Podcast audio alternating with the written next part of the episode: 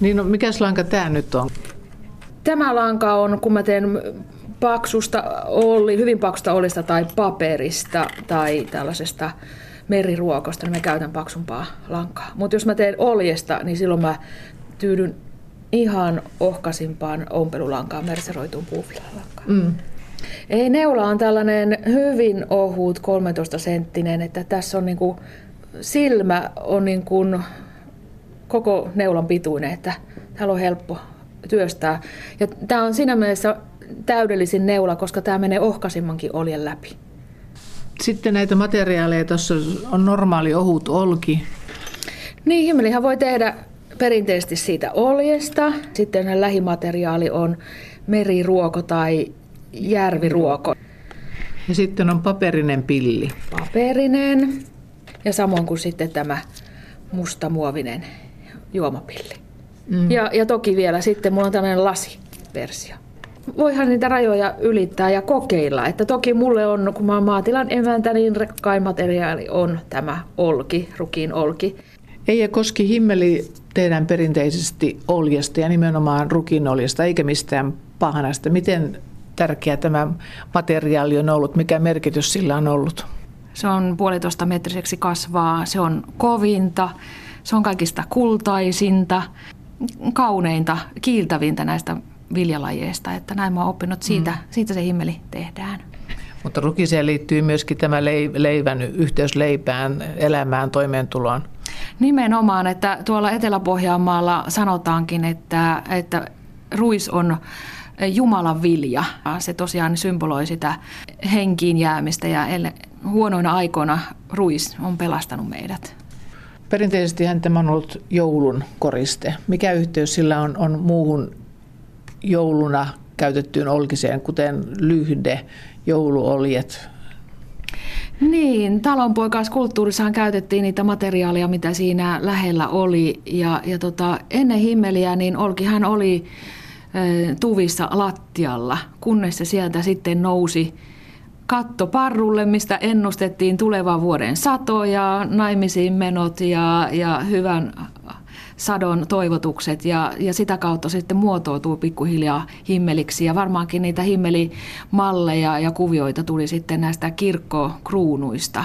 Etelä-Pohjanmaalla on käytetty himmeleitä myös niin kuin onnentuojana, ei pelkästään silloin joulun aikaan tai sadon, uuden sadon kunniaksi, vaan myös häissä onnentuojana ja myös lapsen syntyessä himmeli on ripustettu kehdon yläpuolelle. Se on myös tällainen yhteys, vaikka se on ehkä meillä suomalaisilla vähän ei enää niin tiedossa nämä muut yhteydet mm. kuin tämä jouluyhteys. Niin. No kuinka suomalainen himmeli on? Tiedän, että Virossa, Latviassa, Liettuassa on edelleenkin vielä hyvin elävä himmeliperinne ja myös Ruotsissa on omanlaisiansa himmeleitä, mutta nämä on hyvin koristeltuja siellä. Että meidän suomalainen himmelimme on hyvin pelkistetty näihin muiden maiden himmeleihin verrattuna. No, sinä olet tehnyt perinteisiä himmeleitä, mutta sitten olet kehitellyt ihan omia malleja ja tehnyt näistä taidetta, erilaisia veistoksia. Ja olet käyttänyt myöskin muita materiaaleja. Tuossa mainittiin jo nämä mehupillit. Sitten on ollut koristemateriaaleja. Mitä kaikkea himmeliin olet laittanut? No mä vähemmän koristelen. Mun työt on aika pelkistettyjä, mutta tokihan mä olen kokeillut eri materiaaleja, eri niin kuin pillejä ja itse tehtyä paperia ja siis ei siinä mitään rajoituksia, että kaikesta missä on pilli, pillin sisällä, niin vaikka oman kodin puutarhasta voi löytää jotain koristekasveja, jossa on pilli, niin ei kun himmeliä tekemään vaan. Pitikö himmeli tehdä uusi joka vuosi? Himmeli tehtiin joka joulu uudestaan, uusista uuden vuoden sadon materiaalista. Mihin paikkaan huoneessa himmeli sijoitettiin? Pöydän yläpuolelle. Tai sitten vähän sellainen ruotsalaisvaikutteinen, että himmeli on ripustettu kattoon ja sen ympärillä on tanssittukin näitä joulutansseja. Että siinä on myös ollut vähän eri variaatioita. No kun nyt katsoo näitä, näitä sinunkin himmeleitä, siinä, näissä on varmaan tuhat palasta. Ihan kuka tahansa tällaista ei osaa tehdä, niin miten, miten se siirtyy se taito ja se osaaminen?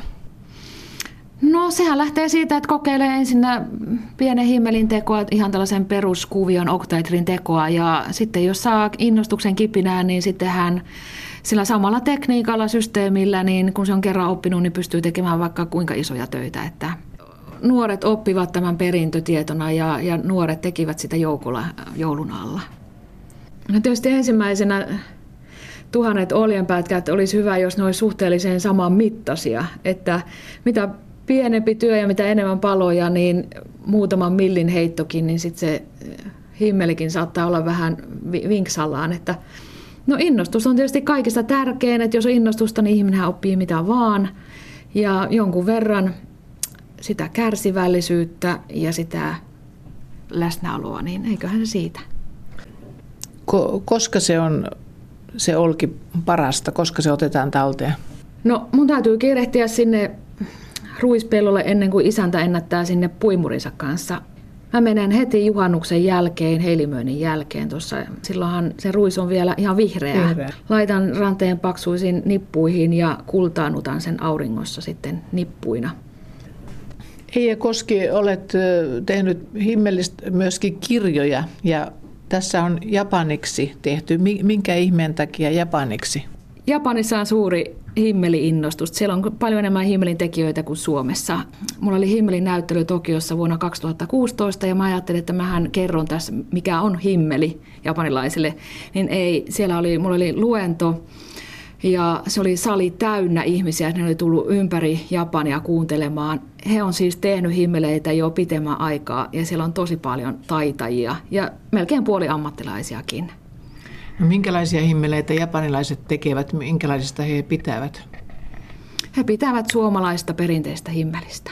Ihan lähdetään tästä perinteistä oktaedrista liikkeelle ja mielellään myös olkisia himmeleitä. Että heillä itsellään on, erityisesti Hokkaidon saarella on vehnän tuotantoa, he tekee paljon vehnästä, vehnän oljesta, mutta sitten jotkut sellaiset entusiastit tekevät aivan suomalaisia himmeleitä. He käyvät meillä tutustumassa himmelin juuriin ja haluavat lähteä sitten viljelemään ruista, että tekevät ihan alusta alkaen niin kuin suomalaisia himmeleitä.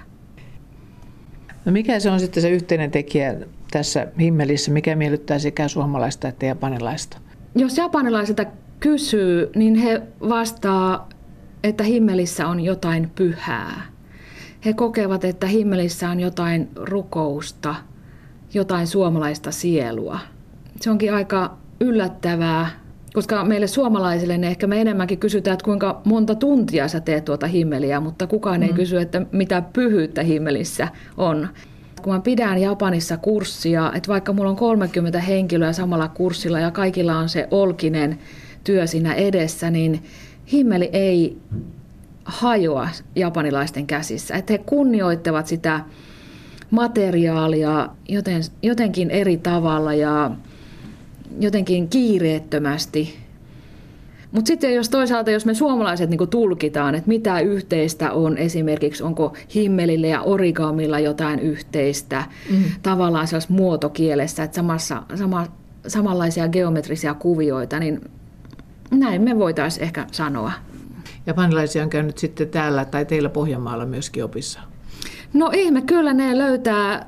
Mä luulin silloin, kun mulla oli Tokiossa ensimmäinen näyttely, niin mä ajattelin, että tämä on kertaluonteinen tapahtuma mun elämässä, mutta ei. Se oli oikeastaan sen käänteen tekevä. Et sen jälkeen meillä on sellainen jatkuva virta tuonne Pohjanmaalle, meidän maatilalle, ja japanilaisia tulee ehkä päiväksi tutustumaan himmelin juurille. Käydään ruispellolla ja tutkimassa, kuinka se ruis siellä kasvaa, ja tehdään yötä päivää himmeliä ja syödään välillä vähän lohikeittoa ja korvapuusteja kahvin kanssa. Ja tänä vuonna oli sitten iso himmelitapahtuma Hokkaidon saarella, minne oli satoja ihmisiä tullut ympäri Japania.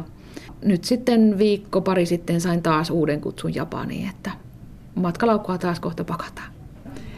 Erityisesti tuolla Japanissa, niin mä oon huomannut, että himmeli ei pelkästään enää ole koriste, vaan se on sellainen väline, joka yhdistää meitä ihmisiä.